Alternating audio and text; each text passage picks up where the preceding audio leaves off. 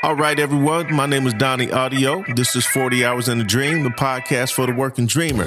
Let's get into it. First of all, thank you so much for checking in. You could have been anywhere else, but you chose to spend these few minutes with me. I appreciate that. Now, you're asking, what is 40 Hours and a Dream?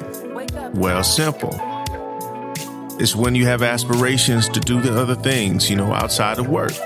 Now, it doesn't have to be 40 hours, it could be part time, you know, whatever it is but you just have aspirations to do other things. For me, it's music production. You know, it's music. That's what I enjoy doing.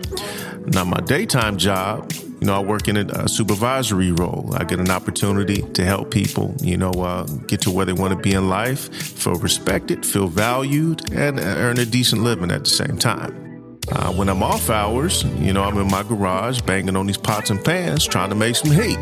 Holla boy. I'm clowning. But you might be, you know, an aspiring chef, um, a dancer, a poet, you know, anything. And you're just like me, you know, you're trying to figure out, you know, how to uh, just keep going, right? Nobody checking for you. You know, you might have done a little something here and there, but ain't nobody really checking for you like that. And you're seeing all this stuff out there, so you start to feel like, you know, what you got ain't popping or ain't moving. And that's just not true. I mean, um, honestly, success, everything else, I think is relative, in my opinion, my humble opinion. And it's what you believe it to be.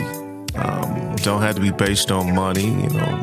It can be if that's what you choose it to be. Just at this time of my life, I'm finding out that um, it's something different for everybody.